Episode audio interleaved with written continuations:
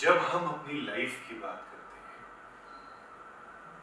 ज़िंदगी शुरू करते हैं डिफरेंट डिफरेंट स्टेप्स होते हैं, जिसमें एजुकेशन मैरिज हमारी संतान, उसके बाद बिज़नेस और बहुत सारी ऐसी चीज़ें, घर का लेना, दुकान का लेना बिज़नेस का शुरू करना, कुछ भी नया काम करते हैं, मन में एक एक्साइटमेंट है।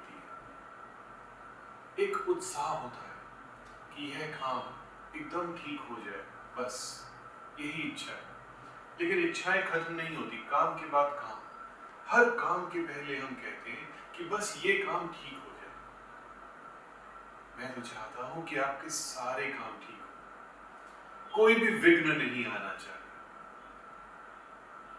आपको लगता है कि कुछ पूजा पाठ करानी चाहिए, ब्राह्मण को बुलाना या किसी भी कल्चर में है तो कोई ना कोई रिलीजियस एक्टिविटी ज़रूर कर लेते हैं। So that we are secure कोई प्रॉब्लम नहीं आनी चाहिए। एक छोटा सा उपाय अगर आप करते हैं, इसको मैं उपाय नहीं बोलूँगा, एक प्यारा सा रिचुअल बोलूँगा, एक अच्छा सा रिचुअल बोलूँगा, जिसको करने पर शायद आपको कभी कोई प्रॉब्लम उस चीज़ में नहीं आएगी।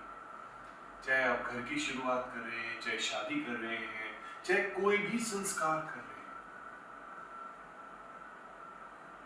नारियल नारिकेला श्रीफल, बहुत सारे नाम हैं इसके। बहुत ही शुद्ध फल होता है।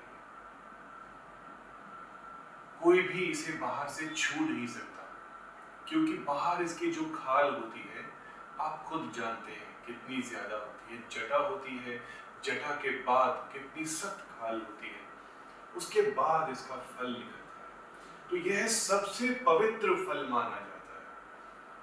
और अगर इस पवित्र फल का हम बलिदान देते हैं, यानी कि भगवान को अर्पित करते हैं तो हमारे सारे कार्य ठीक होते हैं। विघ्नों के राजा है, भगवान गणेश।